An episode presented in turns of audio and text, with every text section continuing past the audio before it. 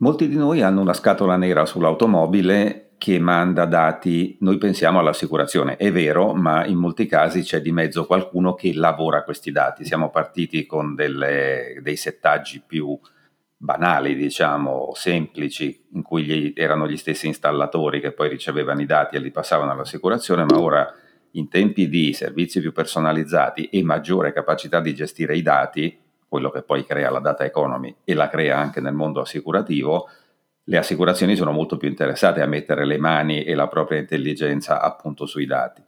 E non solo sui dati della scatola nera, in realtà c'è tutto una, un sistema che poi va verso la mobilità connessa e che ha eh, in alcune start-up americane, in alcune fintech americane, già degli esempi pratici, si possono prendere i dati dai telefoni cellulari che danno molte più informazioni sullo stile di guida, sul comportamento. Chi è che si occupa di catturare questi dati e di gestirli? Società come Agile Lab, con, qual- con la quale parliamo oggi, e in particolare parliamo con il suo fondatore Alberto Firpo. Cominciamo.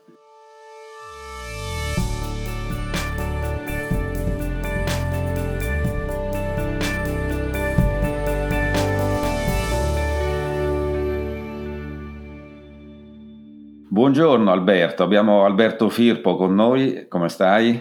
Buongiorno, benissimo direi, tutto bene. Fondatore tu? Alberto, fondatore di Agile Lab e quello che fa Agile Lab adesso ce lo, ce lo dici tu, vai. Sì, volentieri. Agile Lab è una società che ho fondato assieme al mio socio e co-founder che si chiama Paolo Platter che è il CTO dell'azienda. Noi abbiamo, siamo sul mercato da sei anni fondamentalmente e ci occupiamo in maniera esclusiva diciamo, eh, di machine learning e big data applicati a cliente enterprise, diciamo così. Ok, quindi da un lato aiutate in qualche maniera a diversi livelli di, di interfaccia fra voi e l'azienda, dove per, inter, per, per, livelli di interfaccia intendo a seconda di quante competenze ha già l'azienda all'interno, fa di più oppure gli fate di più voi, fino ad arrivare al software as a service eh, e fate progetti che comunque riguardano, diciamo, quella che si chiama la trasformazione digitale, no? tanto per usare una parola abbastanza abusata, cioè l'utilizzo dei dati per prendere decisioni, è così? Sì, assolutamente, eh, questo è il nostro campo di azione, nello specifico diciamo, è stato più frequente negli ambiti in cui in qualche modo ci fosse un caso d'uso innovativo che prevedesse non so, analisi di dati in real time con modelli di machine learning, eh, che anche quelli funzionavano in real time, piuttosto che eh, diciamo casi d'uso in qualche modo sfidanti uh-huh. dal punto di vista del, del, modello di business dell'azienda perché si vuole mettere in campo con, con qualcosa di nuovo o modernizzare diciamo, il proprio parco applicativo in qualche modo. Senti Alberto, un esempio di di caso d'uso, eh, magari un esempio che tocchi in qualche modo il consumatore normale, se, se, c'è, quale può essere? Allora, di ambiti ce ne sono tanti, eh, uno di quelli su cui lavoriamo più di frequente è l'ambito, diciamo così, uno degli ambiti assicurativo, uh-huh. in cui sostanzialmente le assicurazioni, diciamo, stanno portando una serie di servizi ehm, che riguardano l'ambito per esempio RC Auto, sì. però con una serie di aspetti innovativi eh, che prevedono diciamo così, l'interazione da parte dell'utente con dei discorsi real time perché ci sono dei servizi che si attivano eh, diciamo così con quel tipo di modalità piuttosto che la rilevazione del, del comportamento di guida tramite diciamo, modalità innovative diciamo, o più innovative rispetto a quelle che si utilizzavano in passato. Ma stiamo Stiamo... quindi andando verso l'assicurazione diciamo così personalizzata nell'RC auto?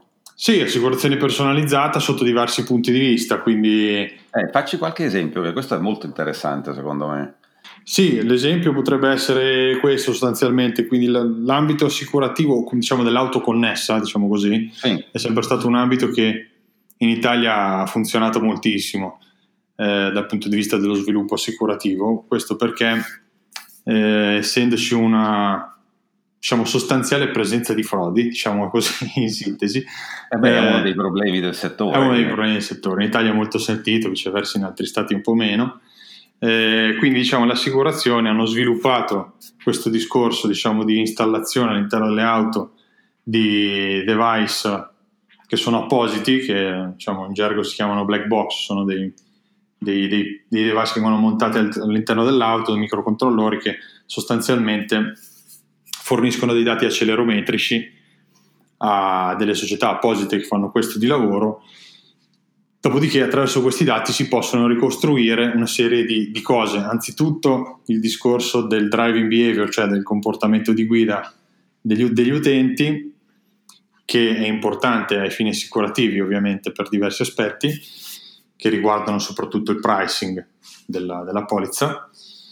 E, cioè, si stabilisce il livello di rischio e quindi il prezzo in base a come il guidatore si comporta, che ne so, nel, nell'immediato passato. Esattamente, questo è diciamo, il, il caso d'uso principale, ovviamente l'assicurazione fornisce questo servizio in after sales, cioè dopo che la macchina è stata acquisita sì. dall'utente o comunque nell'ambito in cui viene, venga acquisita dall'utente. E dopodiché, on top a questo, ovviamente l'assicurazione ha la possibilità di ricevere questi dati e di rilevare il comportamento di guida in maniera più puntuale e ovviamente cede all'utente diciamo, una, uno sconto in funzione di tutto ciò. Quindi l'assicurazione ne ha un beneficio perché ovviamente conosce meglio il comportamento di guida, quindi ha un rischio più controllato, l'utente ne riceve in cambio uno sconto in polizza in diverse modalità. Possono sì, essere. Certo. Eh, poi dipende, dalla, dipende dal tipo, dall'assicurazione, però intanto ha la possibilità di farlo, no? Esattamente. E questo, in questo chiamiamolo ecosistema di automobilista, voi, assicurazione e non lo so se, se c'è qualcun altro. Ecco, come fa? Chi sono gli attori di questo sistema auto, automobilista, assicurazione e gestori di dati come voi? C'è qualcun altro? Sì, assolutamente. Ci sono delle società specializzate, alcune di quelle sono anche nostri clienti, che mh, operano in questo settore da molto tempo. Ripeto, questa è una pratica diciamo, un'assicurazione esiste da anni, quella dell'assicurazione connessa o comunque a livello telematico, diciamo così, eh, i player sono, sono molti e quelli sostanzialmente si sono sempre occupati tradizionalmente di fornire questa tipologia di servizi full service, cioè dall'installazione della box all'interno uh-huh. dell'auto fino ai servizi di tipo analitico, diciamo tra virgolette tradizionali, che l'assicurazione nel corso del tempo ha iniziato a, tra virgolette, eh, internalizzare per diverse ragioni, prima di tutto perché, per avere diciamo, un controllo maggiore sui dati, dati che normalmente erano gestiti da questi provider telematici, diciamo come se fossero del, delle scatole nere totali, cioè sì. l'assicurazione non veniva in possesso di questa tipologia di dati. E dopodiché, ehm, ultimamente, grazie diciamo, all'apertura di questi ecosistemi che consentono di gestire il dato in maniera più, più puntuale, soprattutto di espandere le possibilità di business diciamo, intorno a questa gestione, le assicurazioni hanno iniziato ad internalizzare questa pratica e lì siamo entrati in gioco noi sostanzialmente nel nostro lavoro. Ok, quindi come supporto all'assicurazione per venire un po' fuori, per affrancarsi dal provider chiave in mano del, del risultato e dei dati della scatola nera. Esattamente, e da una parte diciamo assolvendo alle esigenze analitiche che ci sono in questo, in questo mondo, quindi in questo specifico ambito, per cui significa diciamo riappropriarsi della, del, del dato sostanzialmente in modo che venga gestito internamente anche con livelli di qualità maggiori rispetto a quelli gestiti dai provider. Avere la possibilità di avere un protocollo diciamo unico di interfaccia verso più provider, uh-huh. quindi avere la possibilità di ottimizzare anche dal punto di vista contrattuale, eh, diciamo così, i fornitori, eh, lato assicurativo, che significa abbassare, diciamo, tendenzialmente metterli in competizione, quindi eh, abbassare il battente, diciamo, di servizio da quel punto di vista e dall'altro aprirsi, diciamo, tramite un'unica gestione, cioè un'unica piattaforma, a altre casistiche, diciamo così, altri casi d'uso che hanno a che fare con il mondo IoT, non necessariamente con quello automobilistico, diciamo così, RC Auto, o comunque ampliando le possibilità di quello che si può fare anche all'interno del mondo RC Auto. Cioè, okay, quindi per quindi esempio... Altri dati, ecco scusa, magari stavi facendo l'esempio tu. Sì, diciamo, il, parlando del mondo RC auto, um, diciamo, automobilistico, telematico, diciamo così, c'è la possibilità di utilizzare altre fonti di dati che possono contribuire in maniera, diciamo, più innovativa a rappresentare il rischio collegato a un, a un guidatore, no? Quindi per esempio utilizzare lo smartphone da questo punto di vista è un ottimo modo poiché fornisce diciamo, una sfera di rischio diciamo, connessa all'utilizzo dello smartphone stesso durante il, la guida, che è un ambito interessante perché anzitutto lo smartphone ha una penetrazione sul mercato ovviamente maggiore rispetto a quella che può avere la black box che deve essere installata eh, one to one, cioè apposta per l'utente, mentre invece certo. tendenzialmente lo smartphone è utilizzato da chiunque ed è una fonte di dati importante perché anche in presenza della box comunque fornisce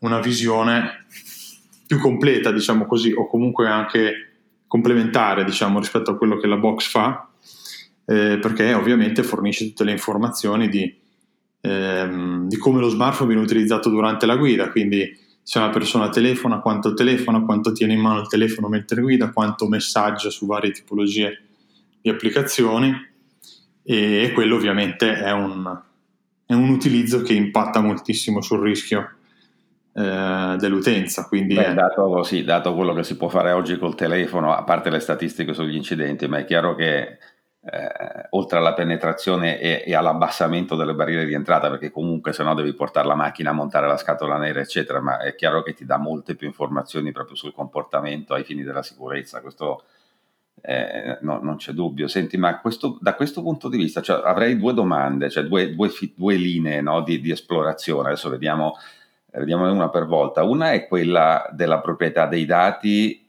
se ci sono delle questioni, e l'altra è quella della quantità dei dati. Ma sulla, sulla proprietà dei dati, adesso lasciando, per, sì, vabbè, c'è la GDPR, eccetera, ma da un punto di vista proprio della dell'approccio alla questione, no? Eh, come si, ci, sono, ci sono problemi e se sì quali su come gestisco i dati dell'utente, chi ne è proprietario, eccetera, eccetera?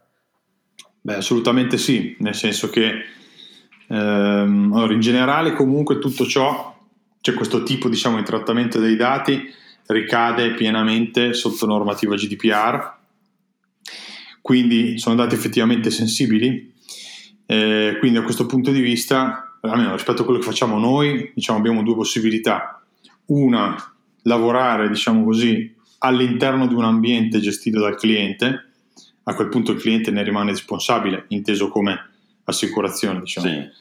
E poi rimane... ci pensano loro. E poi eh... ci pensano loro, dopodiché noi ovviamente siamo soggetti come, diciamo, come consulenti o come eh, gente che interagisce con il dato a determinati Certo, perché voi lo gestite, quindi sì, dovete assicurare la compliance, certo. Esatto, in privacy by design, eccetera. Quindi ci sono eh, diciamo, un certo livello di, di, compliance per chi interagisce col dato ma non lo gestisce direttamente. Altra eh, modalità è quella invece in cui gestiamo noi tutta la piattaforma, il cliente non se ne preoccupa, quindi l'assicurazione non se ne preoccupa, in quel caso diventiamo noi responsabili e siamo eletti, diciamo così, responsabili in cascata da parte del, dell'assicurazione stessa, comunque del cliente stesso, a quel punto diventiamo noi effettivamente gestori e diciamo facendo questo di mestiere ci siamo strutturati.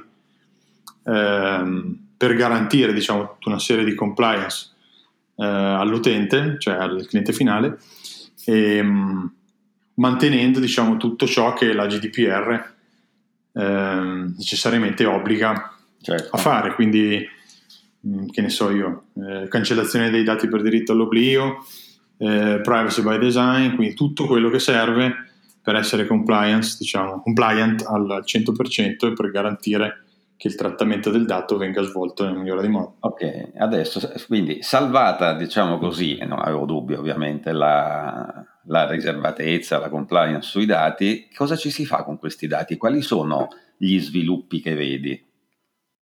Allora, beh, in primis ci sono opportunità di business, diciamo, GDPR compliant e queste come dire, stanno nel campo del normale utilizzo del driving behavior, vale a dire, eh, qui ci sono diverse opportunità, eh, quelle che possono essere, tra virgolette, da outsider, cioè un'assicurazione che si vuole piazzare proveniente dall'estero piuttosto mm-hmm. che eh, senza una grande penetrazione nell'ambito dell'RC auto, diciamo piazzare su questa pratica andando ad acquisire clienti che in qualche modo hanno uno smartphone ma non hanno nessun altro servizio di quell'assicurazione, un po' come fa Root Insurance uh-huh. negli Stati Uniti, c'è la possibilità di utilizzare driving behavior via smartphone per innanzitutto prendere contatto con, con la clientela, eh, far utilizzare lo smartphone diciamo, come cavallo di Troia, diciamo così, per entrare eh, in contatto con, con l'assicurazione. Eh, utilizzare lo smartphone si intende appunto utilizzarlo con un SDK mobile, diciamo, inserito all'interno di un'applicazione apposita che utilizzata mentre si guida fornisce diciamo, delle informazioni sul driving behavior, quindi con un periodo di utilizzo dai 3 ai 6 mesi già si riesce a capire fondamentalmente qual è la caratteristica, diciamo così, footprint di guida del, dell'utente in modo che si presenti diciamo in fase di underwriting, cioè di acquisizione, con un certo, diciamo così, una certa impronta dal sì, punto sì, di vista cioè, della rischiosità. Ti ho controllato e vedo che classe di rischio, diciamo, esatto. ti appartiene, ma dici da 3 a 6 mesi, ma quindi cosa significa? Supponiamo che io entri, io sono un'assicurazione che è completamente, diciamo così, virtuale o comunque senza agenzie fisiche, faccio un po' di promozione eh, sui social, eh, entro in contatto con dei possibili utenti e loro scaricano l'applicazione, ma ci vogliono tre mesi prima che, fa- che, che io possa fare una quotazione? Beh, sostanzialmente un po' di tempo ci vuole, a prescindere da questo periodo dove si guida pochissimo, però... Ah beh sì, ehm, adesso è, è, abbastanza, anche il traffico è anche diverso. Adesso il traffico è diverso, quindi... Però diciamo in condizioni normali, diciamo questo è un po' il periodo che serve per avere un, un consolidamento, diciamo, medio eh, del, del, comportamento di guida, tenendo appunto presente che ci sono persone che guidano molto, ma ci sono anche persone che guidano pochissimo. Ecco, quindi eh. la differenza può essere anche lì. No, sai perché lo dico? Perché analizzando un anno e mezzo, due anni fa, eh, nell'ambito delle varie fintech, una di queste eh, assicurazioni online statunitensi che usano dati da smartphone, loro dicevano, perlomeno dicono nella loro pubblicità sul sito, o nella spiegazione del servizio che in 15 giorni loro ti danno una quotazione. Sì, sì, diciamo che uno può stringere l'intervallo finché vuole, diciamo così. Ci deve essere sostanzialmente un minimo di usage. Ora, se uno va sui tre mesi, sei sicuro certo. che, che, ha visto un po' di cose, diciamo sostanzialmente. Sì. Rimane sempre un problema, eh, diciamo così, insito al fatto di come diciamo, l'utente si presenta diciamo così, alla, alla, fase di acquisizione, cioè avere queste informazioni in più permettono sicuramente di arricchire tutte le informazioni anagrafiche che tipicamente un assicuratore ha già rispetto al suo portfolio, uh-huh. quindi chiaramente quanti anni hai, che tipo di macchina hai, che lavoro fai, quanti chilometri fai all'anno, eccetera, la famosa DR che serve sì. per fare l'underwriting queste informazioni derivanti anche sui 15 giorni piuttosto che un mese comunque hanno qualcosa in più. Manca sempre un pezzo, cioè manca dal punto di vista strettamente attuariale, diciamo, manca, diciamo, la rappresentazione vera della rischiosità, cioè con un tempo stretto in 15 giorni è praticamente impossibile, ma anche in tre mesi in verità, che si verifichi un sinistro. Mm. Quindi eh, è vero che si hanno delle informazioni in più, diciamo così. Ma dal punto di vista strettamente attuariale arriverà l'attuario dell'assicurazione, dell'assicurazione a dire, beh, ma in 15 giorni va bene, sono d'accordo che mi avete dato delle belle informazioni in più, ma io sostanzialmente non ho neanche un sinistro in 15 giorni, non ce l'avrò neanche okay. in tre mesi, eh, perché si spera Vabbè, che non ci sia. Però diciamo che eh, almeno nel, nella country Italia ci si scontra sempre diciamo, con diciamo, la pratica assicurativa attuariale che dice che eh, i dati di usage vanno bene su un portfolio, ma per essere diciamo, parlanti a sufficienza bisogna avere anche la rappresentazione di sinistrosità relativa al soggetto.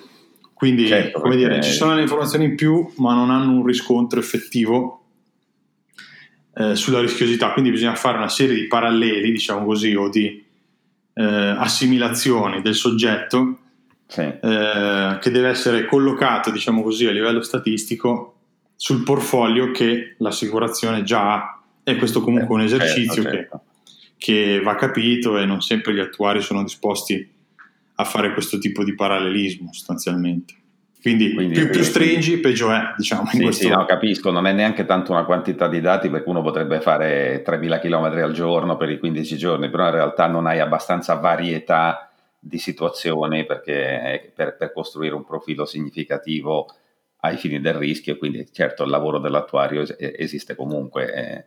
Esatto. E dal punto di vista, quindi immagino che che il, il, singolo utente poi questi dati, man mano che si costruisce il suo profilo, uh, se li possa portare, immagino, chiedo, se li può portare dietro i dati così come paragone bancario si fa con la PSD2, cioè se io acce- decido di cambiare assicurazione, do accesso ai miei dati alla prossima assicurazione e mi porto dietro il mio profilo di guidatore degli ultimi tre anni. È una cosa che è possibile, cioè funziona in questo modo?